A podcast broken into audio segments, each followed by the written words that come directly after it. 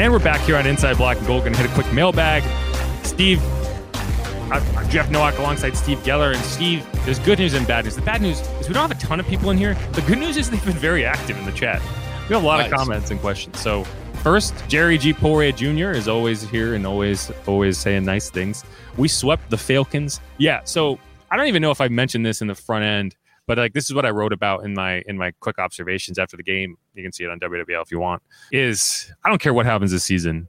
As a Saints fan, you should always be able to celebrate a sweep of the Falcons. Preach. Like, think about it this way. This is probably the worst season you can remember. And you know, if you can go back to 2005, you can go back to you know the mid 90s, whatever you want to do.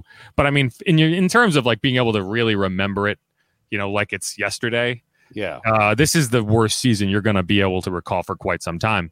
And even then, even in at the lowest of the lows, you could still sweep the Falcons. And there's something to be said for that. Like any reasonable troll where you don't have to reach for it, like the Falcons always try to do, is worth its weight in gold, right? It's why this Shy Tuttle stiff arm, even in this game, in this season, they they gave they let Shy Tuttle do the hoot at and they played the stiff arm, the Thanksgiving stiff arm of Matt Ryan, and that is 100 percent mm, like I'm on board with it because t- trolls in this rivalry are worth almost as much as a win.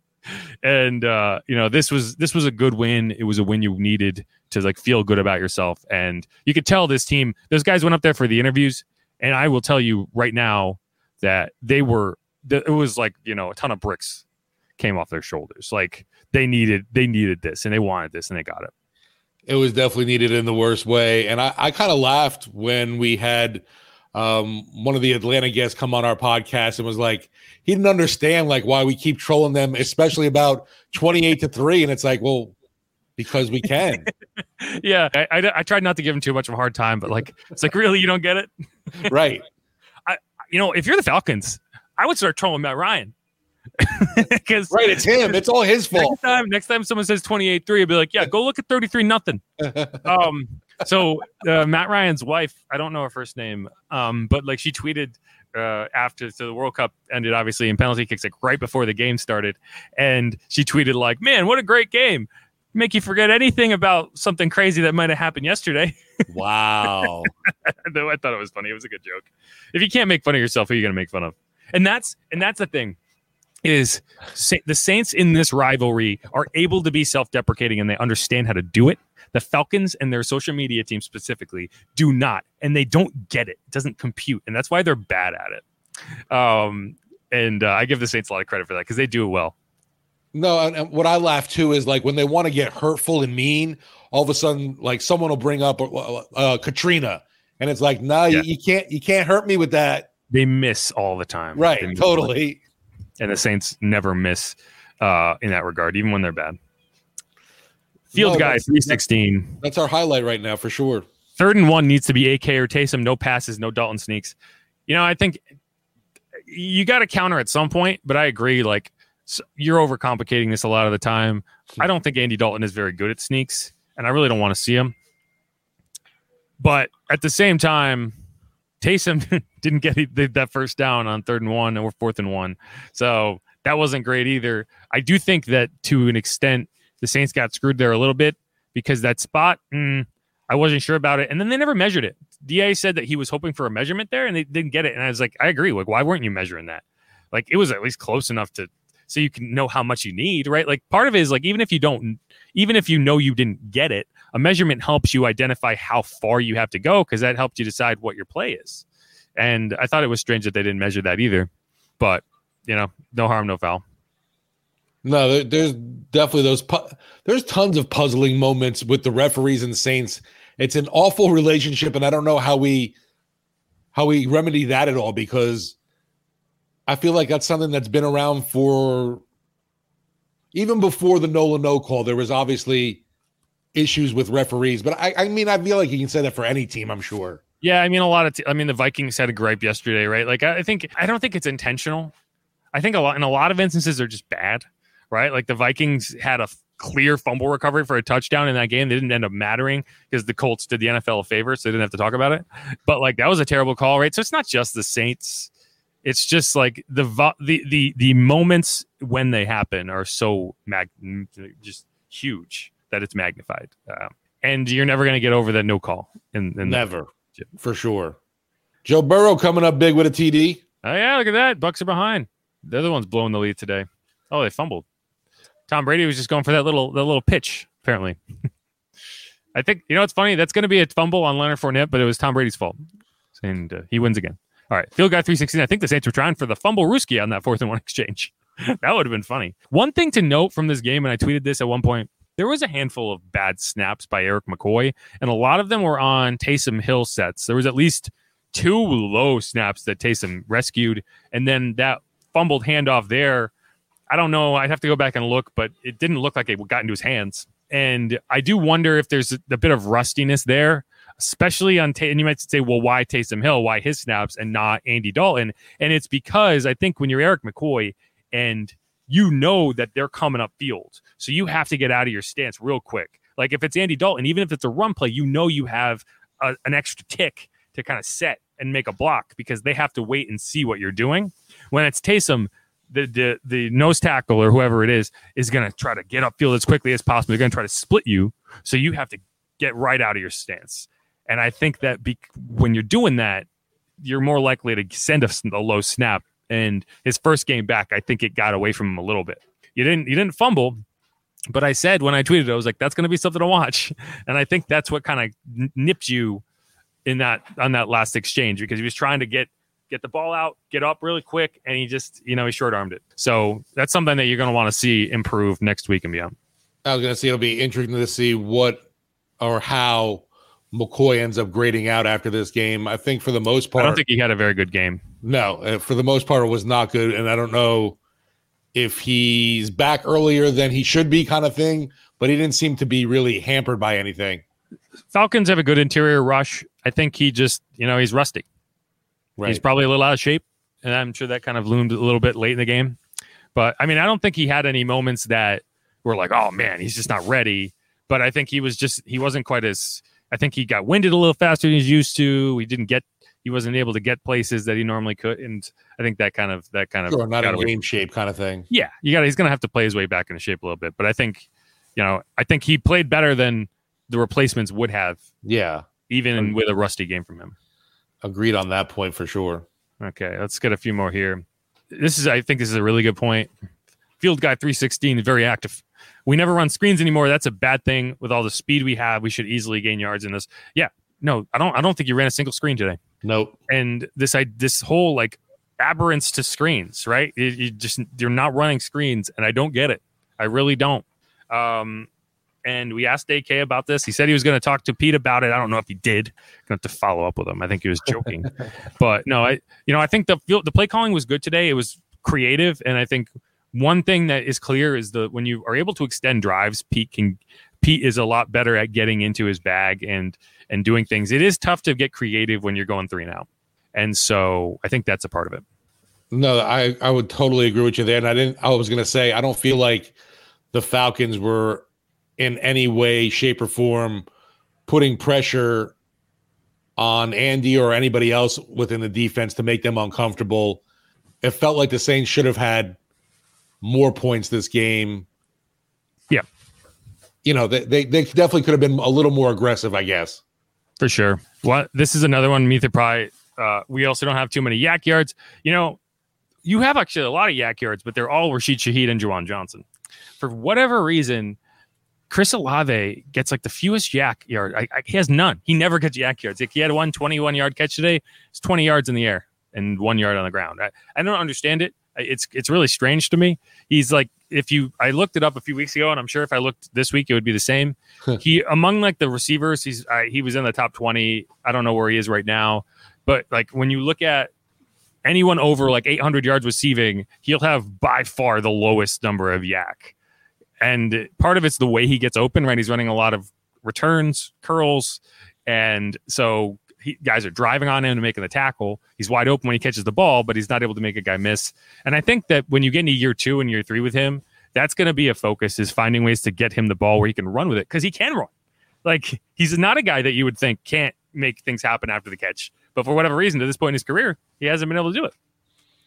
No, I mean, I'm just thinking about next year. If you can get Mike Thomas back, Chris Olave, and, and Rashid Shaheed, I'll take those three receivers right there. Yeah. Here's another one. Roby had a great game. I think he did have a really good game. And, you know, he's a guy who he'll never say this, but I don't think he loves playing this slot. Um, I think he prefers to be outside. He wants to be a ball hawk. He's talked about that in the past, but he is their best slot corner at this point. I don't know if maybe down the road Alontae is a guy who you consider moving inside. I think Paulson, his his skill set really profiles well to the slot, and I think you want to keep Alontae on the outside. And when Lattimore comes back, somebody has to go in. And you know, you obviously have the rotation, and you feel perfectly fine putting Paulson on the outside. But I think down the road, what would make the most sense to me next year and beyond is Marshon, Alontae, Paulson in the slot. You know, and uh, I don't know. We haven't seen it. I haven't. I'm not sure I've ever seen him play in the slot. I just think his ability and his skill set and his, his open field tackling ability makes sense in the slot. And uh, we'll see. But I was gonna say, do you know Roby's contract offhand? Yeah, when he signed through, I think he has one more year. I can look it okay. up. He has a bunch of void years on his deal, so it's kind of confusing. Okay. Um, more yeah. of that Kai Harley math. Exactly. All right, I got time for a few more questions here. Let's. I got all the ones that I that I had starred. Let's see what we got here in the in the chat that's added in. Gary Viola says fake news. I'm not sure what that means. Saints won. Steve Schwartz, y'all Facebookers. Yep, 2017 Bengals. Yep. Yeah, the coach can ask for a measurement, but in that instance, it's like you either got to call timeout or take a delay game, and you don't want to take a delay game. And if they're not giving you a measurement, you just kind of have to go with it. Uh, it's tough. Kevin Lee, are we one Smoke Monday away from a different season? Uh, no, not probably not. Although I did see Smoke in the locker room a few weeks back, so he's still sticking around the team. I expect them to bring him back next year. Definitely a uh, fan favorite name, and also I think amongst the media too. I mean, who doesn't love the name Smoke Monday? I mean, if they were smoking on more Mondays, it probably mean they were doing better. Yeah, it would lead to more victories for sure. I'm thinking of Victory Monday. Yeah, yeah, and this is the, this is the thing that drives you nuts. If only they could have beaten the Bucs, they would be winning this division right now. And if the Bucs can't come back, they're down 2017. You would be a game up. Ugh, man, isn't that, isn't man. that brutal? Isn't that just awful? Anyway, driving that knife. So frustrating. It's so frustrating because this Bucs team isn't good. It's not good. They lost 35 to 7 to the 49ers. But no, you you think about it. Of all the games we've seen this year, the Saints play people, uh, you could really say the 49ers, they looked like a good team that day. And even that game wasn't out of reach for them. No, they were in the 49ers territory all game. They just couldn't score. Right, right. Um, like they couldn't get in the end zone. But that oh, now they're on 27 17. They're on 10 points with 12 minutes left. And the Bengals aren't the Saints. They're in trouble. anyway, that, would be funny. Like you know, uh, Trey Hendrickson puts the hit on Brady, and Vonn Bell ends up getting the pick. Yeah. Keeping it real, Who Dat Sports Podcast. Check it out. Good guys over there. Says Marcus Maye played a good game. A couple typos. We'll we'll live with it. Uh, no, he did. I, I think Marcus Maye has been good the last few weeks. You know, last three four weeks. I think he's really kind of stepped up. I you know I don't know if maybe the the Achilles kind of took him a little while to get back from, right? Like it, it's easy to say you're healthy, but I'm not sure it's always easy to say you are at 100%. You are playing at your peak ability level. And I think the last month or so, you've seen him kind of step into his own a little bit more and lay the wood on some hits. And I think Tyrann Mathieu too. Tyrann Mathieu hit some good hits today. And a lot of the Tyrann Mathieu truthers are are, are are not coming out of the woodwork as often these days. Because I think if we're going to look back at the season and be like, you know what, Tyrann Mathieu had a pretty good season. Like, well, not in the early begin, not in the, the beginning. No, I think he's been fine the whole time. He's had some rough missed tackles, but so have everybody else. He might be the best player on this defense from beginning to end. Well, Pro Bowl vo- voters would agree with you. Yeah, that's true. All right, that's it for me. Anything else you want to add, Pete? Steve? Pete? Uh, no, man. I'm just uh, gonna live in this one for a while. I guess the 24 hour rule for us too, and then we got a quick week, a short turnaround. Yep. got one more. Keeping it real, Who Dat Sports podcast. Despite the win problems this team has been suffering all season are still there. We need a new OC, and you know I agree with that. I, I think if you're making one major change this offseason, it is bringing in an offensive coordinator who can kind of revamp and, and kind of revitalize this offense a little bit. But at the same time, I'm not putting all this on Pete. I don't think the offense has been the reason you've been you've been you're four and nine. I, but I do think that you need to you need to get a little more modern, if you will, at that at that spot. And you need a guy who's going to really command the offense. And I'm not sure Pete's that guy. He's just personality wise, I don't think he's that guy. But I, I agree with that. Um, but that's it for me. No, just uh, with that, whoever you know has some, you know, interesting pieces. I don't know if we really had in mind. Obviously, everyone, Chris Olave, your first round pick, is obviously a key offensive weapon for you, but the emergence of Rashid Shaheed and Juwan Johnson this year, I think, are pretty huge for the offense. Especially we were we were looking everywhere for tight end, you know, where we're going to get this production, and it was it's been Juwan. And Taysom has nine touchdowns.